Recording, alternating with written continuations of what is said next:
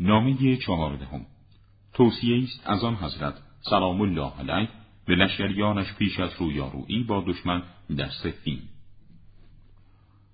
جنگ را با آنان آغاز نکنید مگر اینکه آنان شروع کنند. زیرا سپاس خدای را حجت با شماست.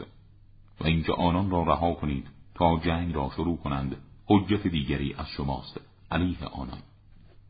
پس در آن هنگام که دشمن شکست خورد کسی را که به جنگ پشت کرده نکشید و به کسی که از دفاع از خیشتن عاجز است صدمی نزنید و هیچ مجروحی را که از کار افتاده با ظلم مکشید و با وادار کردن اذیت مرزنان آنان را به هیجان در نیاورید.